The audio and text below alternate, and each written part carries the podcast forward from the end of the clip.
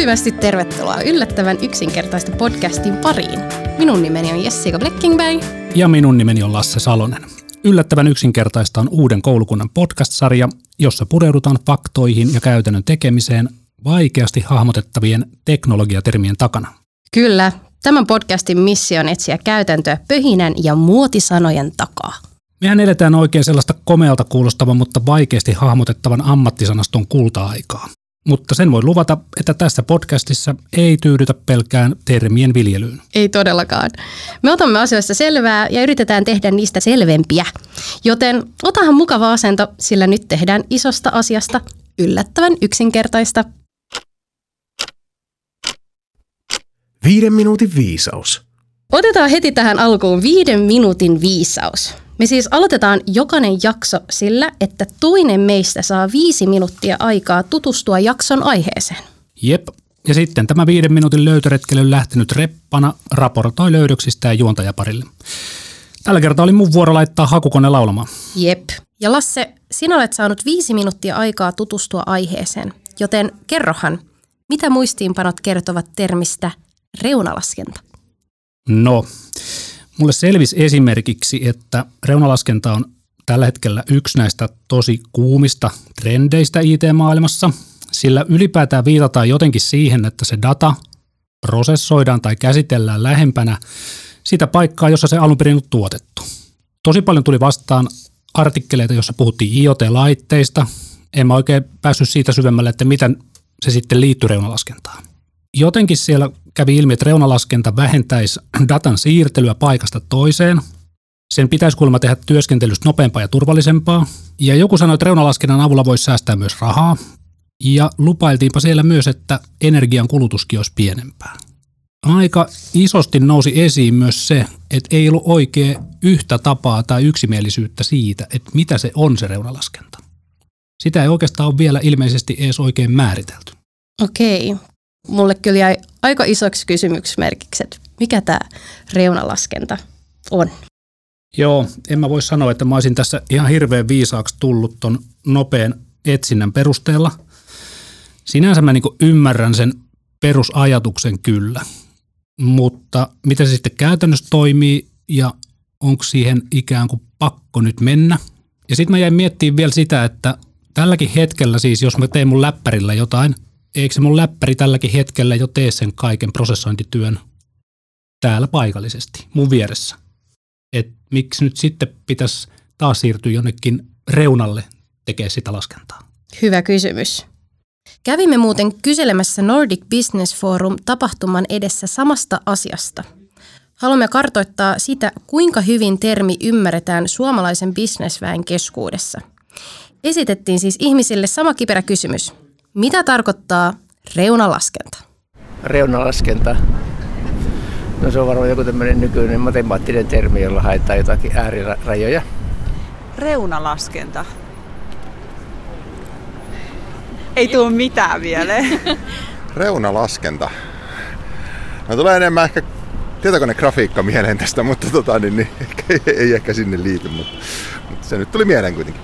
Reunalaskenta tulee mieleen jotenkin vapaa laskenta, mutta sitten taas tulee mieleen matematiikka ja reunalaskenta.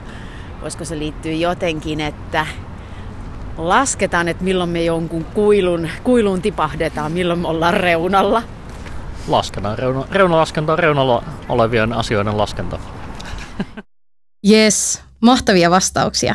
Ja muistakaa, jos teit pyydetään nopeaan haastatteluun nykypäivän digitaalisista ilmiöistä keskellä Helsinkiä, niin ei huolta. Kyseessä on siis yllättävän yksinkertaista podcastin porukkaa. Joo, rohkeasti vaan vastaamaan. Näissä asioissa ei ole vääriä vastauksia. Ja niin kuin me tuosta haastatteluista äsken kuultiin, niin reunalaskenta ei kyllä edes niin terminä avaudu kovinkaan helposti tavalliselle kansalle. Mutta onneksi meillä on täällä vieras, joka auttaa meitä tekemään tästäkin asiasta yllättävän yksinkertaisen. Asia ei ehkä ihan auennut mulle ja Lasselle, mutta ei hätää. Onneksi meillä on tänään studiossa vieras, joka tulee auttamaan meitä, tulee kertomaan lisää, että mikä reunalaskenta oikein on. Ja studiossa tällä kertaa vieraana meillä on Ella Peltonen. Ella on ää, tietoanalytiikan moniosaaja sekä tutkija ja toimii Oulun yliopistossa apulaisprofessorina. Ellalla on myös kansainvälinen ura takana ja on työskennellyt muun muassa Irlannissa, Yhdysvalloissa ja Australiassa. Ellan tietotaidon piiriin lukeutuvat muun muassa data-analytiikka, koneoppiminen, pilvipalvelut sekä tietysti tämän jakson aiheena oleva reunalaskenta. Tervetuloa mukaan lähetykseen Ella Peltonen. Kiitos. Mitä Ella sun syksyyn kuuluu ja sä lensit tänään tänne Oulusta, joko siellä oli lunta? Oulussa ei ole vielä lunta, on ihan yhtä sateinen ruskasää kuin täällä Helsingissäkin. No, kyllä se siitä siellä varmasti kaunimmaksi muuttuu. Kyllä meillä yleensä ainakin lumisemmat talvet. Mä mainitsin tuossa introssa, että sä työskentelet Oulun yliopistossa apulaisprofessorina. Niin mikä on saanut sut innostumaan tietotekniikasta ja minkä takia lähdit tutkijaksi? Mä olen aina ollut kiinnostunut matematiikasta ja lukiossa se oli varmaan vahvimpia aineita. En sitten oikein tiennyt abina, että mihinkä lähtisin, joten päätin sitten Helsingin yliopisto AG ja tieto- ja käsityötiede valikoitu muutaman sattuman kautta.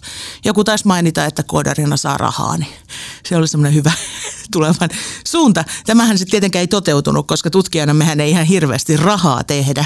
että tota, Mutta se on No. loistava motivaattori ammatinvalinta Kyllä.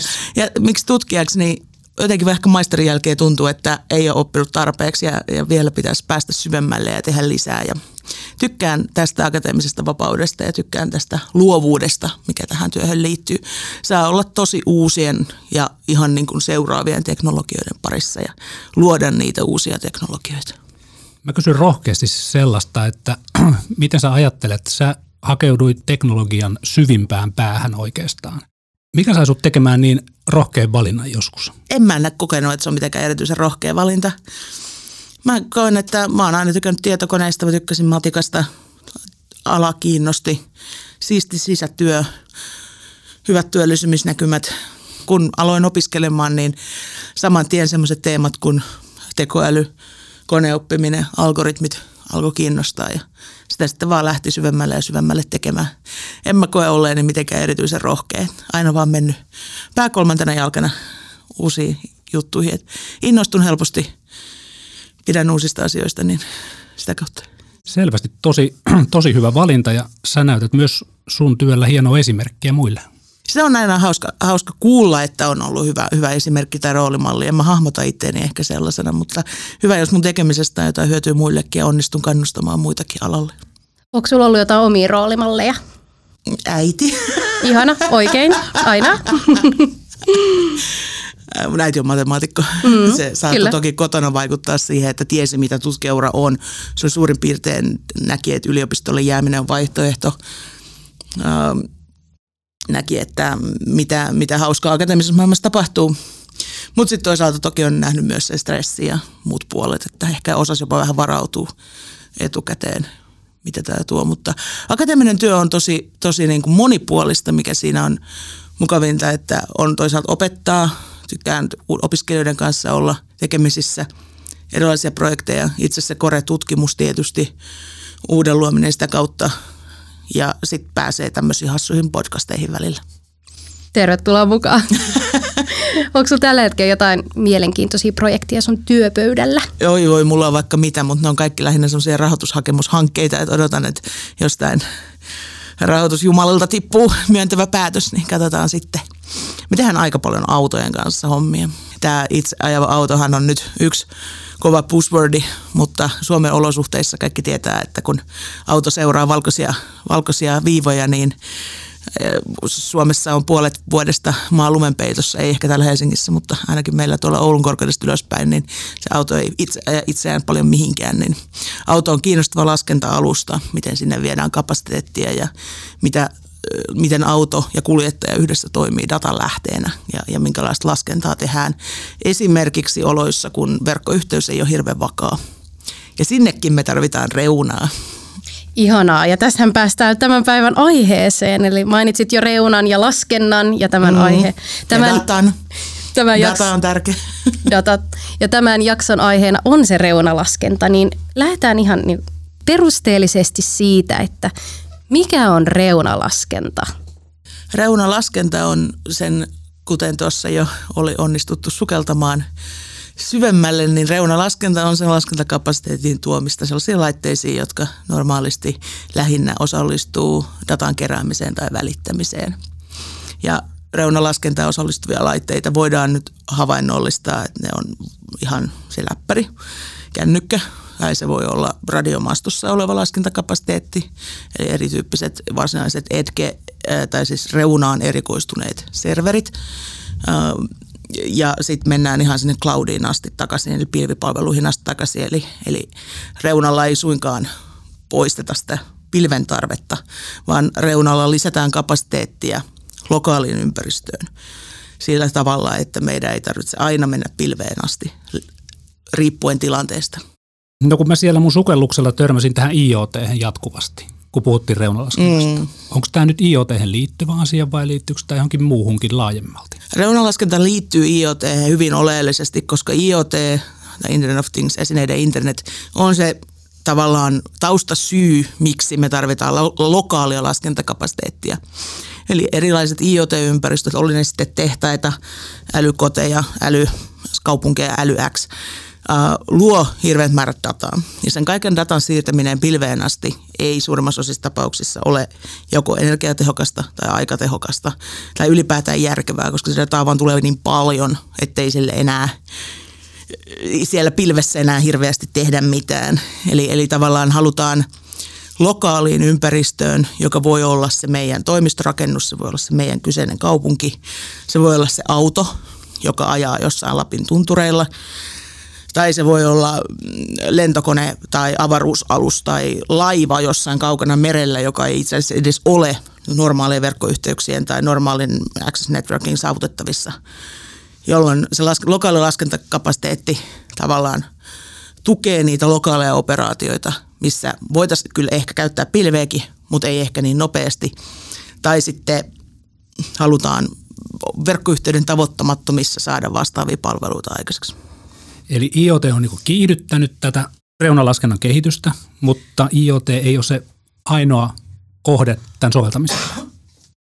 IoT ei missään tapauksessa ole ainoa kohde, mutta nykyään kun IoT on niin laaja käsite, niin on vähän vaikea sanoa, että mikä nyt sitten ei olisi Internet of Things, eli kun meidän kaikki laskenta, kaikki tekoälysovellukset, kaikki koneoppiminen ja kaikki älykkäät järjestelmät vaatii sen datan, vaatii sen verkon, vaatii sen laskennan, eli nämä on ne keskeiset resurssit niin yhtäkkiä kaikki onkin IoTtä.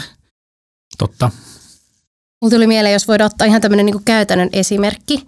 Hirveän moni ihmisellä on esimerkiksi älysormuksia nykyään tai älykelloja, älypuhelin. Mm, äly, kaikki on hirveä äly. Kaikki on niin älyä. Mutta ehkä just semmoinen, mitä jokainen suomalainen kanssa kantaa mukanaan joka päivä, kun liikkuu jossain tai, tai käy kuntosalilla juoksemassa, ihan mitä vaan. Niin miten tämä reunalaskento näiden laitteiden kautta oikeastaan toteutuu?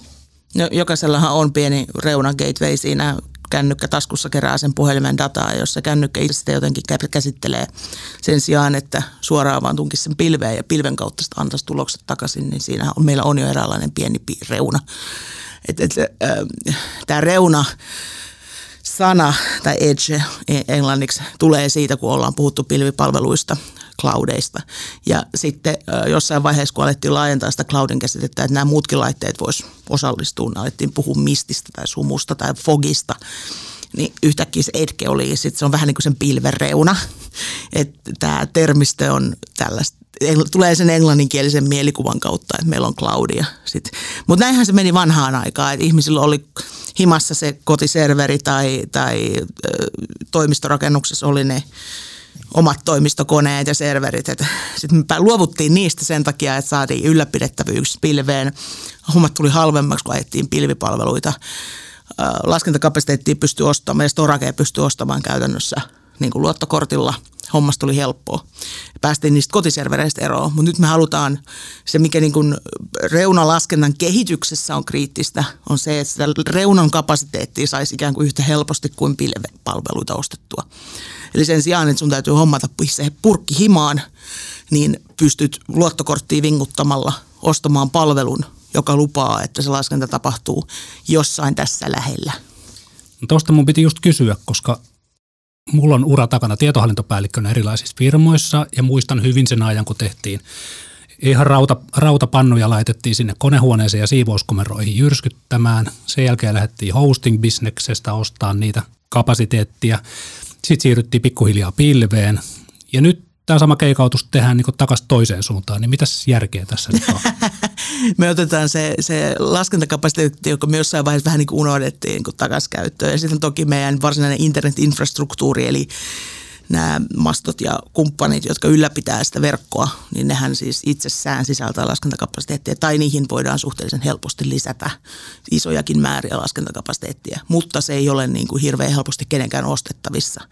Eli Edgeen liittyy paitsi se, niin kuin, että minkälaisia rajapintoja siellä on kehittäjille, millaisia teknologisia ratkaisuja tarvitaan, niin sen lisäksi siihen liittyy nämä bisnesmallit, kuka myy mitäkin ja kenelle, miten asiasta tehdään sen sovelluskehittäjän näkökulmasta helppoa.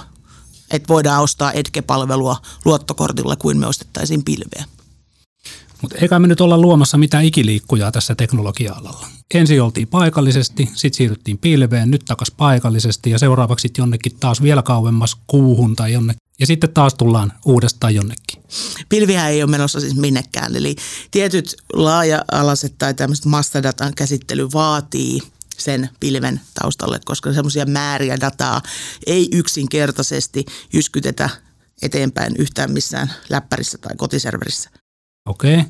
Jos mä tosta heitän sitten aasinsillan siihen, kun sä kerroit vähän, että tutkitte paljon autoja mm.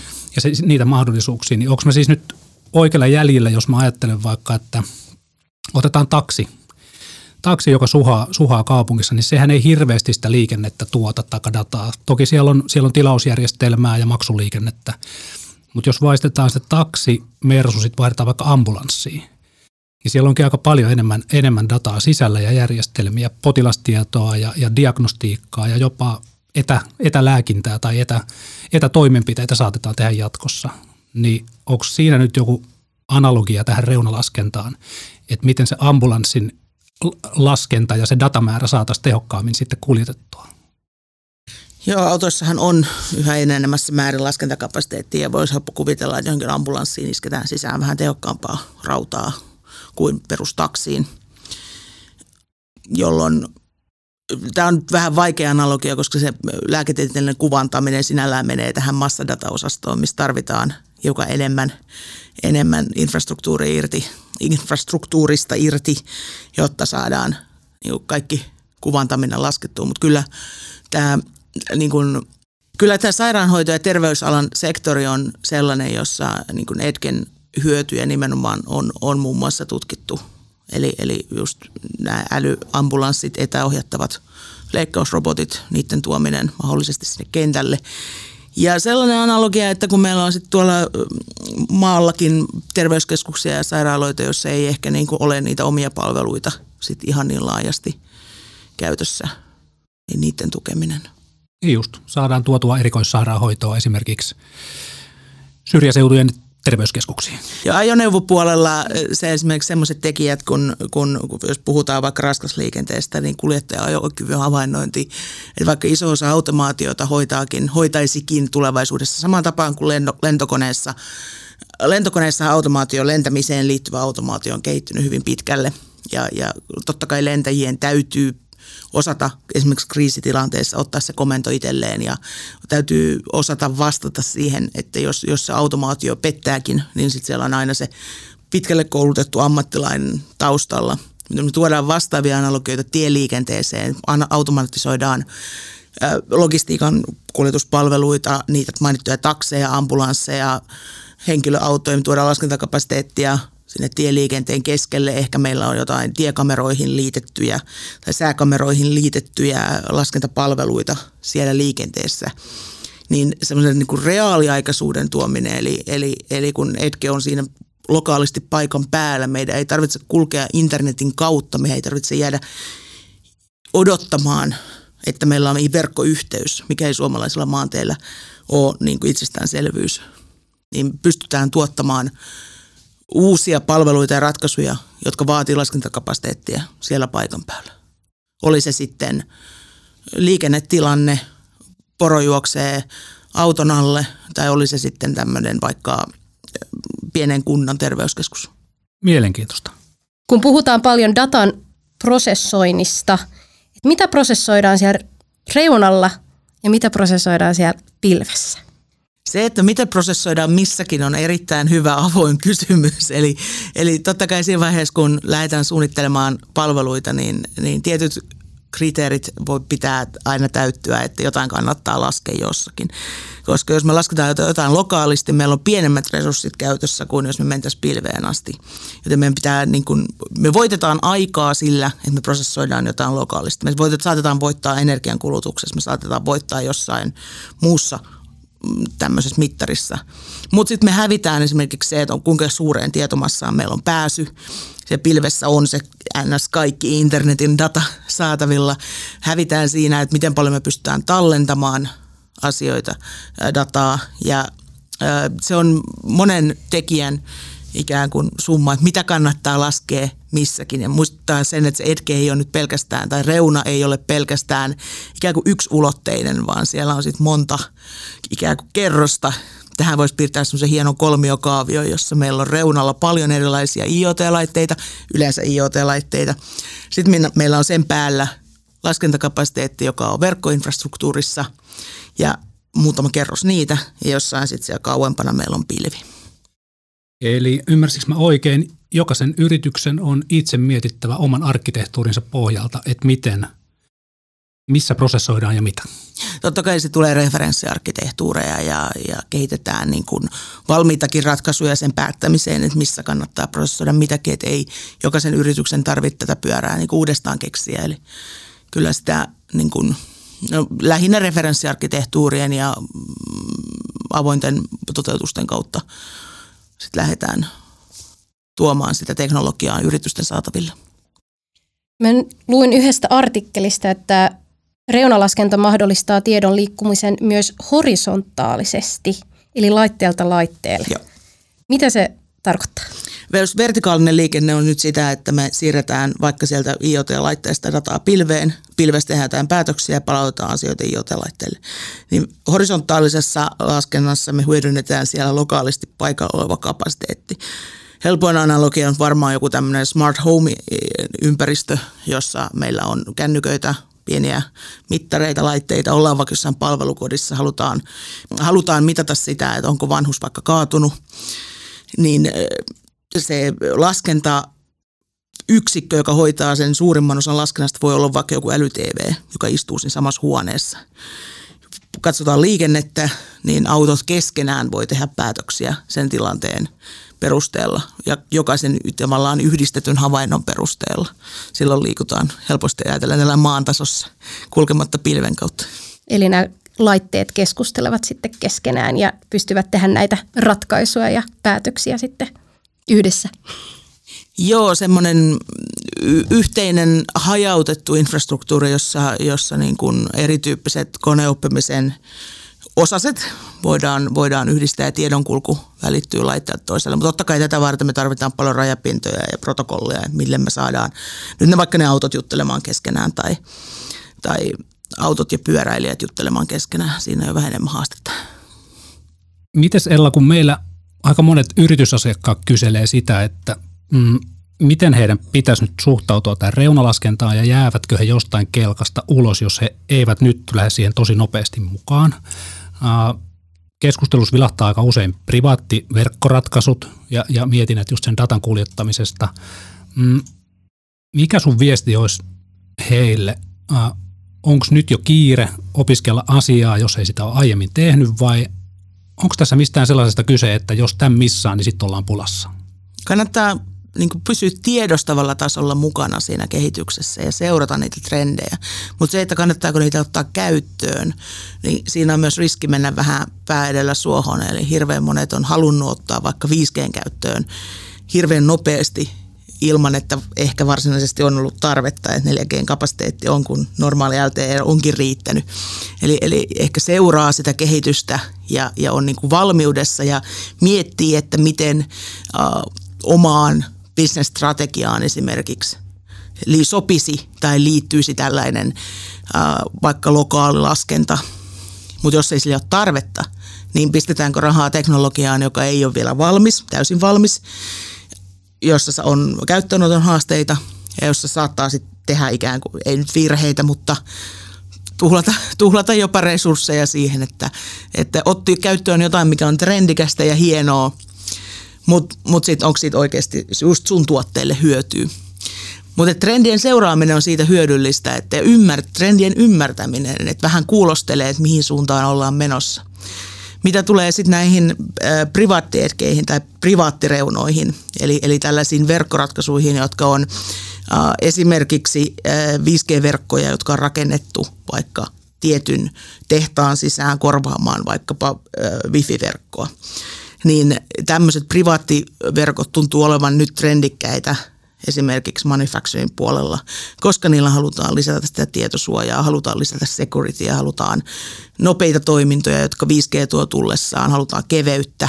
Eli jos se sopii siihen ympäristöön, niin miksi ei? Et, et voi olla myös aallonharjalla, mutta jos nyt ei heti lähde mukaan ja bisnes silti toimii, niin en mä näe, että siinä nyt hirveästi välttämättä häviää.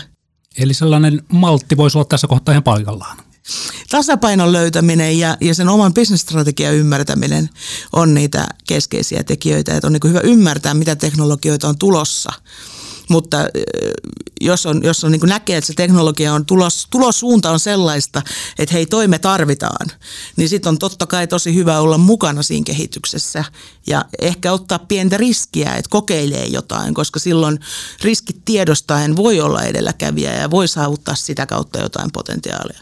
Mutta kannattaa nyt pikkasen jarrutella niitä suurimpia teknologiaintoilijoita, että jos ei se oikeasti sovi omaan bisnesstrategiaan, niin – onko se nyt välttämättä. Hetken aikaa voi myös kuulostella ja opiskella lisää. Ja tietenkin tässä podcastissa tulla, tykätään hirveästi myös puhua tulevaisuudesta, niin mitkä ovat reunalaskennan tulevaisuuden trendit? Hirveän vaikea sanoa, kun reunalaskenta on nyt itsessään siellä trendi aallonharjalla. Että totta kai semmoinen niin kuin laskennan tietyn tason abstraktio on niin tullut jäädäkseen siksi, että me ollaan nyt tykätty, että nuo pilvipalvelut toimii niin hirveän hyvin ja antoi monille, joilla nyt oli niin kuin ehkä pienetkin resurssit mahdollisuuden lähteä rakentamaan hyvinkin isoja, isoja sovelluksia ja toteutuksia. Ja reunalaskenta voi sellaisiin tilanteisiin, joissa puhutaan esimerkiksi kriittisen, niin kuin aikakriittisen reaaliaikaisen laskennan sovelluksista, mahdollistaa sen, että pystytään luomaan jotain hyvinkin uutta – ja, ja sellaista, mitä me tähän asti ei ole voinut, voinut tehdä. Et kyllä se reunalaskenta tässä yhteydessä, mitä reaaliaikaisuuteen tulee, liittyy vahvasti koneoppimiseen ja tekoälyyn ja siihen älykkyyden lisäämiseen ja, ja erilaisiin älykkäisiin sovelluksiin. Totta kai kaikki äly jotakin on hirveän trendikästä. siinäkin tarvii varmaan jossain vaiheessa alkaa pohtimaan, että oliko se nyt niin älykästä lisätä se äly sinne, mitä me voitettiin sillä älyllä. Suora kysymys tähän väliin. Kuulostaa sen verran monimutkaiselta, että ilmeisesti yrityspäättäjä ei voi nyt marssia kenenkään toimittajan pakelle ja sanoa, että 10 litraa reunalaskentaa, kiitos. No, laskentateho, kun ei mitata litroissa. Et, et jos pystyt määrittelemään, että kuinka monta sykliä ja kuinka paljon dataa ja kuinka paljon muistia ja miten pitkäksi aikaa, niin sitten voidaan varmaan lähteä keskustelemaan. Eli ostaminen on mahdollista kuitenkin nykyään. Jossain määrin. No. Kyllähän reunalaskentaa jo tarjotaan markkinoilla, mutta teknologia ei nyt ole ihan niin, niin valmis vielä, että sitä voisi nyt ihan kuka tahansa lähteä ostamaan. Se vaatii hiukan enemmän perehtyneisyyttä kuin sen, että kuuntelee myyntimiehen puhetta, että tässä yksi litra reunaa. Ollaan puhuttu paljon älystä, niin olisi kiva vielä ehkä vähän perehtyä paremmin siihen, että mikä on tekoälyn rooli reunalaskennassa. Ensinnäkin se, että mitä lasketaan ja missä. Eli tämmöinen optimointikysymyshän on hyvä kysymys tekoälyn ratkaista. Eli me tarvitaan tekoälyä siihen, että me saadaan se dynaaminen laskenta-arkkitehtuuri tehokkaaksi ja älykkääksi että me tiedetään, mitä lasketaan todellakin missä, kuinka paljon me voidaan antaa aikapudjettia tai resurssipudjettia tietyille laskentatehtäville. Tämän tyyppiset kysymykset sopii hirveän hyvin tekoälyn ratkaistavaksi, koska jos niitä lähtee yksittäinen koodari toteuttamaan, niin siinä ollaan aika perimmäisten ongelmien äärellä. Eli, eli tilanteita, jotka riippuu siitä, laskentaympäristöstä riippuu siitä, että kuinka kriittinen joku laskentatehtävä on tai, tai kuinka paljon resursseja se saa kuluttaa onko se kuinka reaaliaikainen. Jos meillä on joku laskentatehtävä, joka liittyy henkeen ja terveyteen, niin me mielellään halutaan se ikään kuin heti. Kun taas sitten, jos meillä on joku viihdepalvelu, niin semmoisilla on vähän enemmän aikaa odotuttaa itseään. Tekoälyn rooli sitten taas siellä sovelluspuolella liittyy siihen, että me halutaan näitä reaaliaikaisia palveluita ja me tarvitaan nopeampaa yhteyttä sen data, tai me halutaan nopeampi käsittely sille datalle kuin mitä pilvipalvelu mahdollistaa. Okei, pilvipalvelut on aika hyviä jo, mutta jos meillä on vaikka tilanteita, että me halutaan suorittaa jotain niin kuin tämmöisenä lennosta oppivaa tekoälyalgoritmia. Silloin se lennosta opettaminen ikään kuin on yllättävän raskasta. Eli jos meillä on joku malli, josta me löydetään aina niin valmis ratkaisu, voidaan tehdä pelkkää sitä inferenssiä siinä, niin silloin meillä on huomattavasti helpompi luottaa siihen, että pilves meillä on laskettu niin kuin valmis malli ja käytetään sitä siinä lokaalissa ympäristössä. Mutta jos meillä onkin malli, jota meidän pitää päivittää lennossa jatkuvasti, kun tulee uusia tilanteita vastaan, niin siinä vaiheessa se lokaali ympäristö, oli se sitten auto, ambulanssi, tehtaa joku robotti. Se joutuu oppimaan uusia asioita niin kuin online mukaan. Ja eikö me pidä tuossa kohtaa huomioida sitten ihan tietoliikenneverkon latenssikin? Latenssi mikä? Latenssi on sellainen termi, jolla kuvataan sitä aikaa, joka kestää siitä, kun me lähetetään pyyntö verkon yli sinne vastaanottajalle ja se tulee takaisin. Me itse asiassa äh, olisi niin kuin tässä yhteydessä järkevämpää puhua niin kokonaislatenssista, eli ei pelkästään verkon latenssista. Eli siitä, että jos me lähetetään pyyntö verkon yli, sitten meillä on siellä toisessa päässä yleensä pilves, mutta se voi olla myös se serveri niin jotain tapahtuu siellä toisessa päässä ja se saattaa kestää aika kauankin ennen kuin se tapahtuu. Eli se tietoliikenne itsessään ei ole enää se pullonkaula välttämättä – Riippuu toki nyt, että kuinka paljon kaistaa tulevaisuuden sovellukset tulee viemään. Et datan määrähän vaan kasvaa, sovelluksien määrä vaan kasvaa, toisaalta verkon nopeus kasvaa. Okei, jossain vaiheessa tulee fysiikka vastaan, kuinka paljon me voidaan lähettää langattoman verkon yli varsinkin. Niin eh, se, se kokonaislaskenta-aika on, on, on se, mikä, mikä tässä merkitsee. Eli tiivistäisikö sä vielä loppuun nyt meidän kuulijoille tämän reunalaskennan? Sä kerroit siitä, että se on vasta muotoutumassa sellaiseksi, mitä se joskus tulee olemaan. Sun ohje oli, että pysykää kartalla, seuratkaa sitä, sen kehitystä. Mm, vielä ei ole kiire minnekään. Osuuko nämä oikein? Kyllä se sillä osuu. Tämä on vähän samantyyppistä kuin puhutaan vaikka 5G, 6G-kehityksestä, niin näillä generaatioilla tarkoitetaan aina niin kuin 10 vuoden jaksoa. Eli, eli jos me nyt liikutaan, me ollaan nyt suurin piirtein 5G-ajassa, 5G ei me ihan saada vielä reunaa toteutettua. Puhutaan 6Gstä, 2030-luvun internetistä, niin siihen mennessä olisi ehkä hyvä olla – niin kuin valmiina tekemään muutoksia ja mukautumaan. ICT-hommat on semmoisia, että kun tulee uusia teknologioita, niin, niin kyllä niihin kannattaa jollain aikataululla mukautua, koska muuten me jymähdetään, jymähdetään hyvin antiikiaikaiseen legacy-järjestelmiin. Sitten meillä on Sella vielä sulle viimeinen kysymys. Mikä on sun mielestä yllättävän yksinkertainen asia, joka tuntuu monille muille olevan hirveän monimutkaista? Se on varmaan ihan siis tekoäly. Koska sehän on matematiikkaa. Se on keskimäärin jotain lineaarialgebraa tai vastaavaa. Mitä? Jopa, jopa niin kuin syväoppiminen tai deep learning, josta ihmiset vahtoo, että miten hienoa ja monimutkaista ja näin, niin siellä on pieniä pittejä numeroita liikkuu matriisissa. Sä saat sen kyllä kuulostamaan tosi yksinkertaiselta. Ja kiitos Ella, että olit mukana tänään täällä meidän kanssa. Toivottavasti sulla oli hauskaa. Ihan riittävän hauskaa. Ihanaa, hienoa. Oli mulla hauska. Hyvä. Lämmin kiitos, että kuuntelit yllättävän yksinkertaista podcastin. Kiitos myös mun puolesta. Mä tunnen kyllä taas viisastuneeni, vaikka ei nämä aiheet ihan puolessa tunnissa aina selviä. Ei, mutta onneksi meillä on nämä asiantuntijat täällä, jotka auttaa meitä. Kiperistä pulmista puheen ollen, niin nyt tulee tämänkertainen pulmapähkinä. Jokainen podcastin jakso loppuu siis pieneen arvoitukseen ja tämänkertainen kysymys kuuluu näin. Millä on paljon hampaita, mutta ei koskaan syö mitään?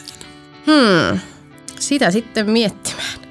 Ja ei hätää, vaikka et keksis vastausta heti, koska me kerrotaan se seuraavan jakson alussa. Yllättävän yksinkertaista podcastin tämän kauden jaksoissa aiheina ovat reunalaskennan ohella muun muassa metaversumi, zero trust ja vastuullisuus. Toisin sanoen meillä riittää pähkinöitä purtavaksi. Näin on. Lupaamme tehdä parhaamme, että saamme tehtyä vaikeistakin aiheista yllättävän yksinkertaista. Minä olen Lasse Salonen. Ja minä olen Jessica Bleckingberg. Ja tämä on Yllättävän yksinkertaista podcast. DNA-yrityksille. Yllättävän yksinkertaista.